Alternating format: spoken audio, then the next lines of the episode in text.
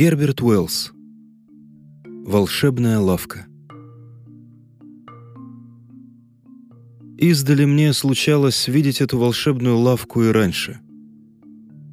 Раза два я проходил мимо ее витрины, где было столько привлекательных товаров. Волшебные шары, волшебные куры, чудодейственные колпаки, куклы для чревовещателей, корзины с аппаратурой для фокусов, колоды карт, с виду совсем обыкновенные и тому подобная мелочь. Мне и в голову не приходило зайти в эту лавку. Но вот однажды джип взял меня за палец и, ни слова не говоря, потащил к витрине. При этом он вел себя так, что не войти с ним туда было никак невозможно. По правде говоря, я и не думал, что эта скромная ловчонка находится именно здесь, на Риджин-стрит, между магазином, где продаются картины, и заведением, где выводятся цыплята в патентованных инкубаторах. Но это была она. Мне почему-то казалось, что она ближе к Серксу или за углом на Оксфорд-стрит, или даже в Холборне, и всегда я видел ее на другой стороне улицы, так что к ней было не подойти, и что-то в ней было неуловимое, что-то похожее на мираж. Но вот она здесь, в этом нет никаких сомнений, и пухлый указательный пальчик джипа стучит по ее витрине. «Будь я богат», — сказал джип, тыча пальцем туда, где лежало исчезающее яйцо, «я купил бы себе вот это. И это». Он указал на младенца, плачущего совсем как живой. «И это». То был таинственный предмет, который назывался «Купи и удивляй друзей» как значилось на аккуратном ярлычке. «А под этим колпаком, — сказал Джип, — пропадает все, что не положи. Я читал об этом в одной книге. А вон, папа, неуловимый грошек. Только его так положили, чтобы не было видно, как это делается». Джип унаследовал милые черты своей матушки. Он не звал меня в лавку и не надоедал приставаниями. Он только тянул меня за палец по направлению к двери, совершенно бессознательно. И было яснее всего, чего ему хочется. «Вот», — сказал он и указал на волшебную бутылку. «А если бы она у тебя была?» — спросил я. И, услыхав в этом вопросе обещание, Джип просиял. «Я показал бы ее Джесси», — ответил он, полный, как всегда, заботы о других. «До дня твоего рождения осталось меньше ста дней, Джип», — сказал я и взялся за ручку двери. Джип не ответил, но еще сильнее сжал мой палец, и мы вошли в лавку. Это была непростая лавка. Это была лавка волшебная. И потому джип не проследовал к прилавку впереди меня, как при покупке обыкновенных игрушек. Здесь он всю тяжесть переговоров возложил на меня. Это была крошечная, тесноватая, полутемная ловчонка, и дверной колокольчик задребезжал жалобным звоном, когда мы захлопнули за собой дверь. В ловчонке никого не оказалось, и мы могли оглядеться. Вот тигр из папье-маше на стекле, покрывающем невысокий прилавок, степенный, добродушный тигр — размеренно качающий головой. Вот хрустальные шары всех видов. Вот фарфоровая рука с колодой волшебных карт. Вот целый набор разнокалиберных волшебных аквариумов. Вот нескромная волшебная шляпа, бесстыдно выставившая на показ все свои пружины. Кругом было несколько волшебных зеркал. Одно вытягивало и суживало вас, другое отнимало у вас ноги и расплющивало вашу голову, третья делала из вас какую-то круглую, толстую чурку. И пока мы хохотали перед этими зеркалами, откуда-то появился какой-то мужчина. Очевидно, хозяин. Впрочем, кто бы он ни был, он стоял за прилавком, странный, темноволосый, бледный. Одно ухо было у него больше другого, а подбородок, как носок башмака. «Чем могу служить?» — спросил он и растопырил свои длинные волшебные пальцы по стеклу прилавка. Мы вздрогнули, потому что не подозревали о его присутствии. «Я бы хотел купить моему малышу какую-нибудь игрушку попроще», — сказал я. «Фокусы?» — спросил он. «Ручные? Механические?» «Что-нибудь позабавнее», — ответил я. «Хм...» — произнес продавец и почесал голову, как бы размышляя. И прямо у нас на глазах вынул у себя из головы стеклянный шарик. «Что-то в этом роде?» — спросил он и протянул его мне. Это было неожиданно. Много раз случалось мне видеть такой фокус на эстраде, без него не обойдется ни один фокусник средней руки, но здесь я этого не ожидал. «Недурно», — сказал я со смехом. «Не правда ли?» — заметил продавец. Джип отпустил мой палец и потянулся за стеклянным шариком, но в руках продавца ничего не оказалось. «Он у вас в кармане», — сказал продавец, и действительно шарик был там.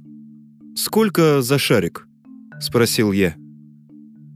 «За стеклянные шарики мы денег не берем», — любезно ответил продавец. «Они достаются нам...» Тут он поймал еще один шарик у себя на локте. «Даром». Третий шарик он поймал у себя на затылке и положил его на прилавок рядом с предыдущим.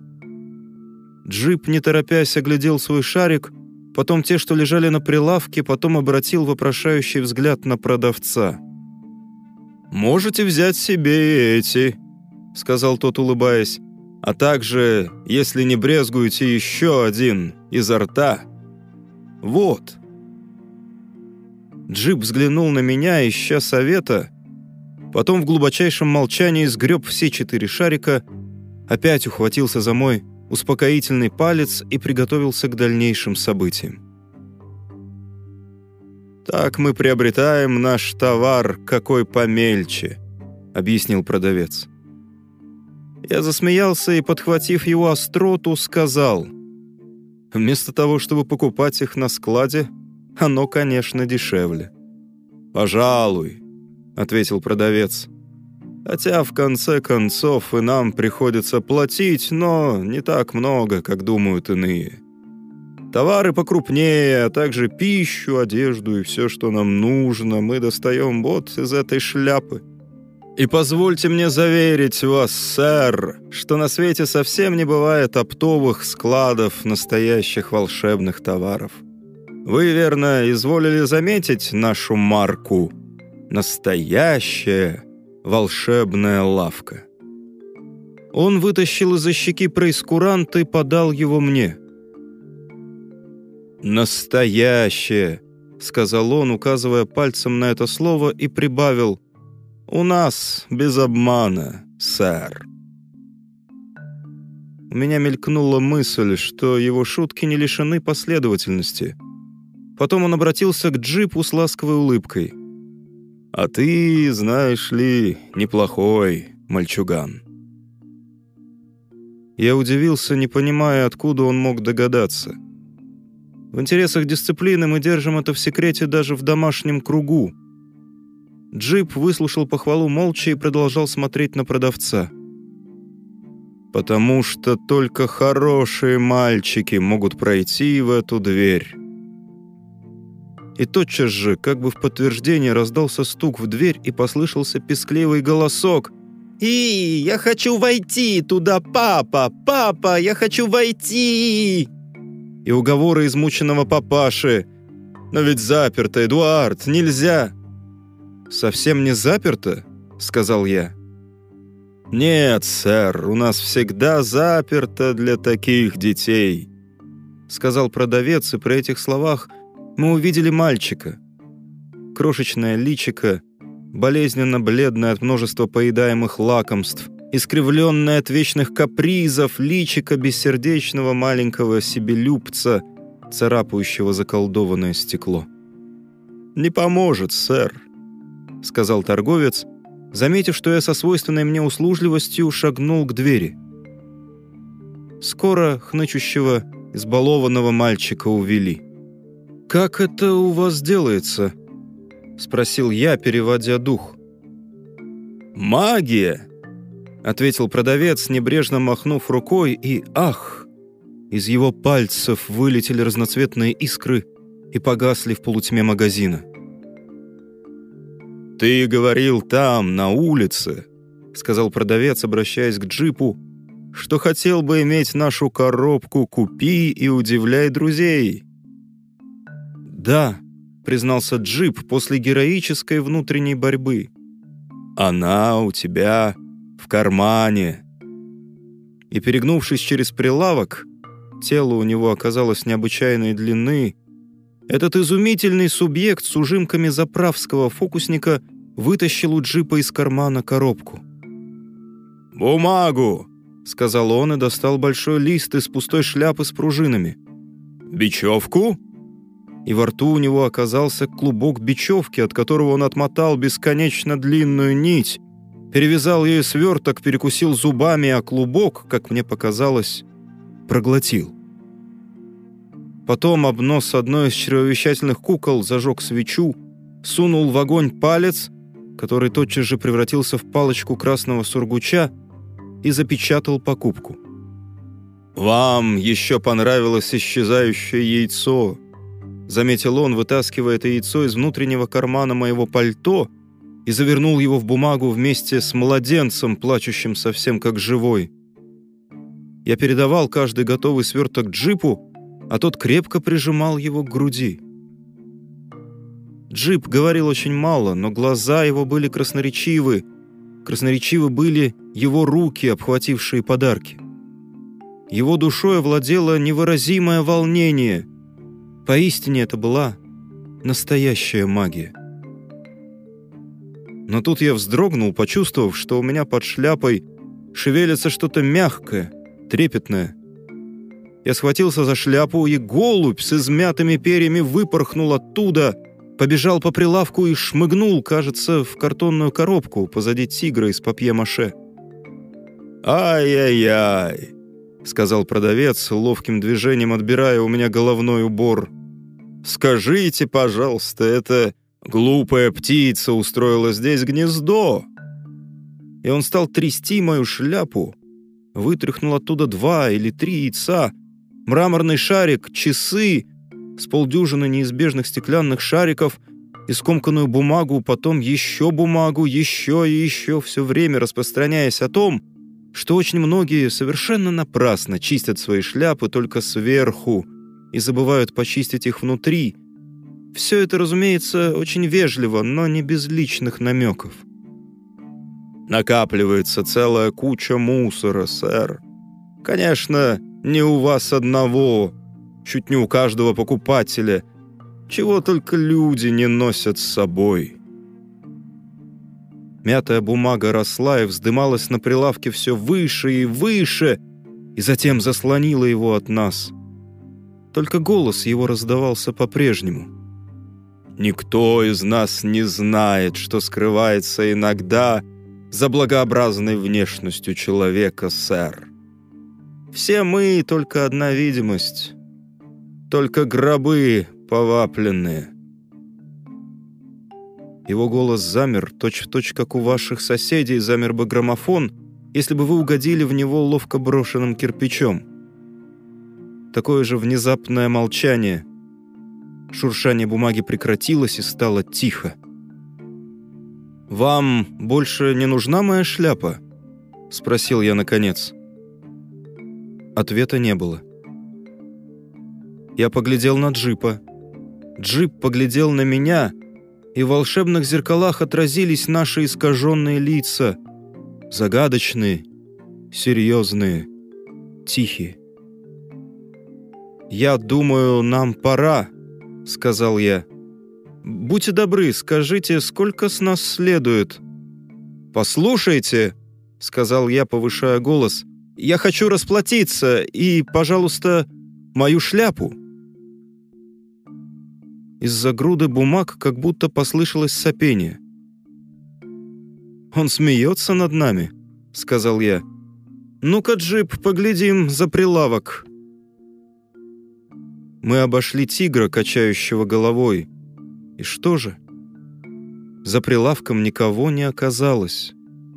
На полу валялась моя шляпа, рядом с нею в глубокой задумчивости, съежившись, сидел веслоухий белый кролик. Самый обыкновенный, глупейшего вида кролик, как раз такой, какие бывают только у фокусников.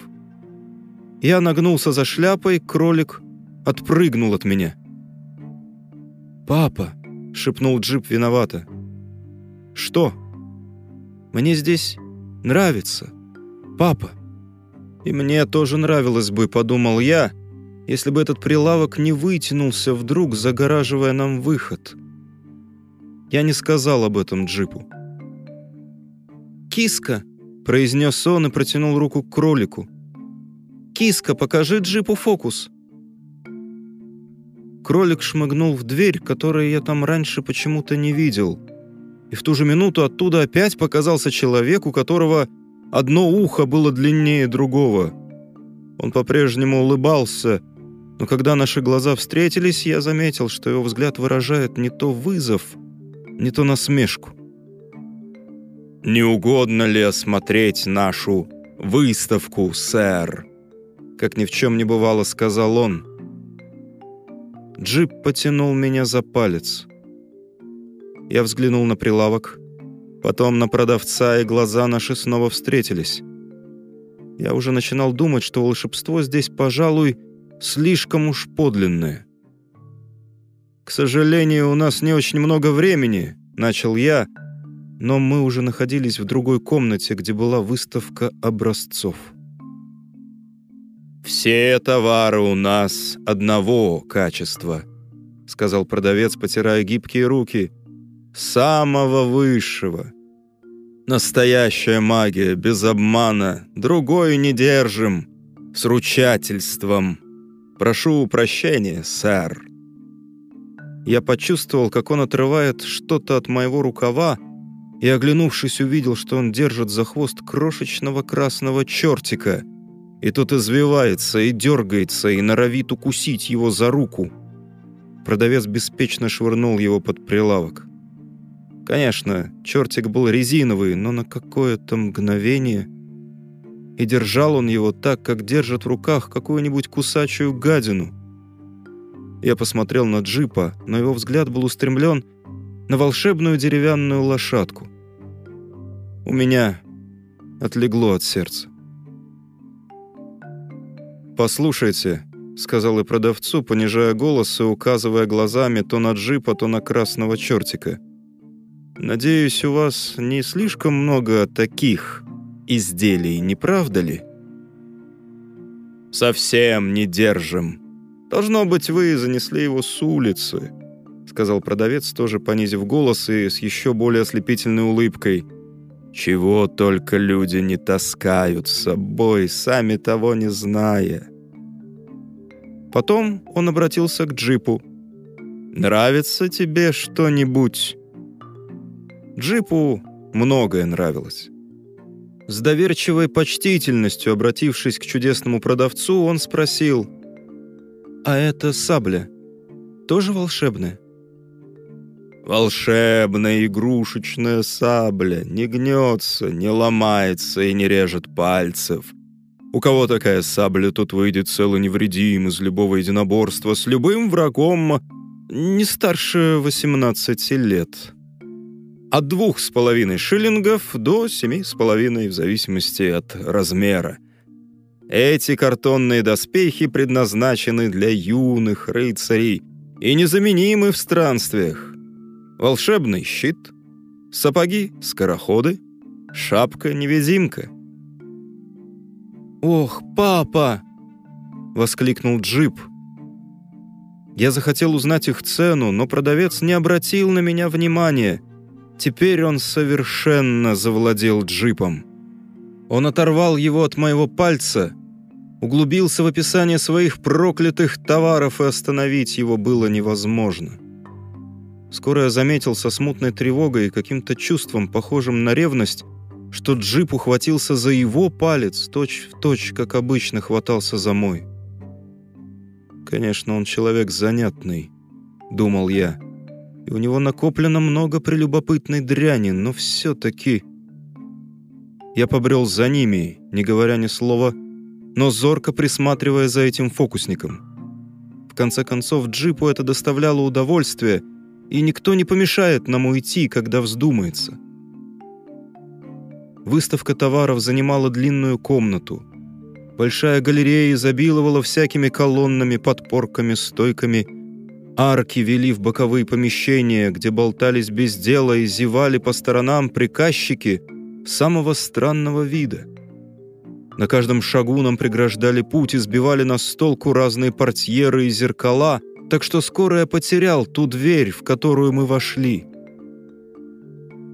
Продавец показывал джипу волшебные поезда, которые двигались без пары и пружины, чуть только вы открывали семафор, а также драгоценные коробки с оловянными солдатиками, которые оживали, как только вы поднимали крышку и произносили. Как передать этот звук, я не знаю, но джип, у него тонкий слух его матери, тотчас же воспроизвел его.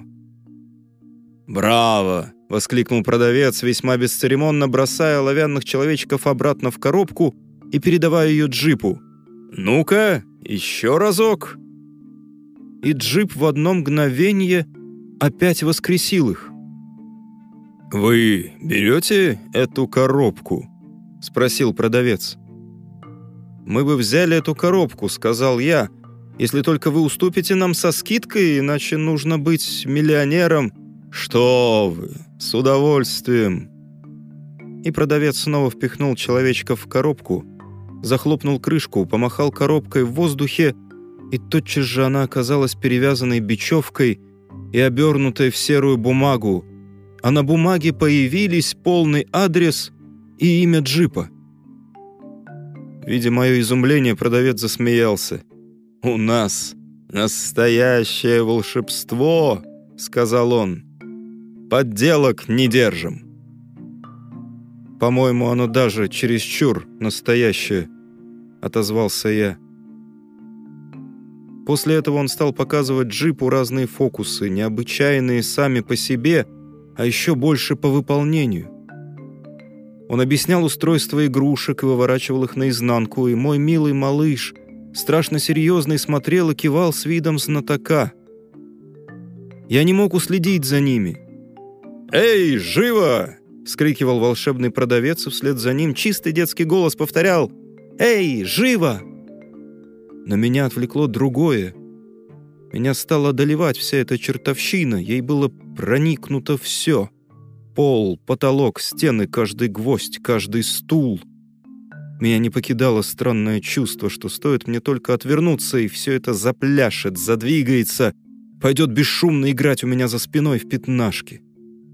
Карниз извивался, как змея, и лепные маски по углам были, по правде говоря, слишком выразительны для простого гипса. Внезапно внимание мое привлек один из приказчиков — человек диковинного вида. Он стоял в стороне и, очевидно, не знал о моем присутствии. Мне он был виден не весь, его ноги заслоняла груда игрушек, и кроме того нас разделяла арка. Он беспечно стоял, прислонясь к столбу и проделывая со своим лицом самые невозможные вещи. Особенно ужасно было то, что он делал со своим носом. И все это с таким видом, будто просто решил поразвлечься от скуки — Сначала у него был коротенький приплюснутый нос. Потом нос неожиданно вытянулся, как подзорная труба, а потом стал делаться все тоньше и тоньше, и в конце концов превратился в длинный, гибкий красный хлыст, как в страшном сне. Он размахивал своим носом в разные стороны и забрасывал его вперед, как рыболов забрасывает удочку. Тут я спохватился, что это зрелище совсем не для джипа. Я оглянулся и увидел, что все внимание мальчика поглощено продавцом, и он не подозревает ничего дурного. Они о чем-то шептались, поглядывая на меня. Джип забрался на табуретку, а продавец держал в руке что-то вроде огромного барабана. «Сыграем в прятки, папа!» — крикнул Джип. «Тебе водить!» И не успел я вмешаться, как продавец накрыл его большим барабаном. Я сразу понял, в чем дело. «Поднимите барабан!» — закричал я. «Сию минуту вы испугаете ребенка! Поднимите!» Человек с разными ушами беспрекословно повиновался и протянул мне этот большой цилиндр, чтобы я мог вполне убедиться, что он пуст. Но на табуретке тоже не было никого. Мой мальчик бесследно исчез. Вам может быть знакомо зловещее чувство, которое охватывает вас, словно рука неведомого, и больно сжимает вам сердце. Это чувство сметает куда-то прочь ваше обычное «я», вы сразу напрягаетесь, становитесь осмотрительны и предприимчивы, вы не медлите, но и не торопитесь, гнев и страх исчезают. Так было со мной. Я подошел к ухмыляющемуся продавцу и опрокинул табуретку ударом ноги. «Оставьте эти шутки», — сказал я. «Где мой мальчик?» «Вы сами видите», — сказал он, показывая мне пустой барабан. «У нас никакого обмана». Я протянул руку, чтобы схватить его за шиворот, но он, ловко извернувшись, ускользнул от меня. Я опять бросился на него — но он опять увильнул и распахнул какую-то дверь. «Стой!» — крикнул я. Он убежал со смехом. Я ринулся за ним и со всего размаху вылетел во тьму. Хлоп! Фу ты, я и не заметил вас, сэр. Я был на Риджин-стрит и столкнулся с каким-то очень почтенным рабочим. Они вдалеке от меня, немного растерянный, стоял джип. Я кое-как извинился, и джип с ясной улыбкой подбежал ко мне, как будто только что на одну секунду потерял меня из виду. В руках у него было четыре пакета. Он тотчас же завладел моим пальцем. Сначала я не знал, что подумать. Я обернулся, чтобы увидеть дверь волшебной лавки, но ее нигде не было. Ни лавки, ни двери, ничего. Самый обыкновенный простенок между магазином, где продаются картины, и окном с цыплятами. Я сделал единственное, что было возможно в таком положении.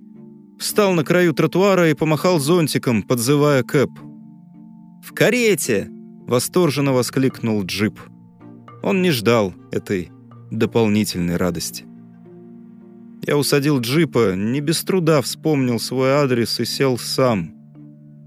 Тут я почувствовал что-то необычное у себя в кармане и вынул оттуда стеклянный шарик.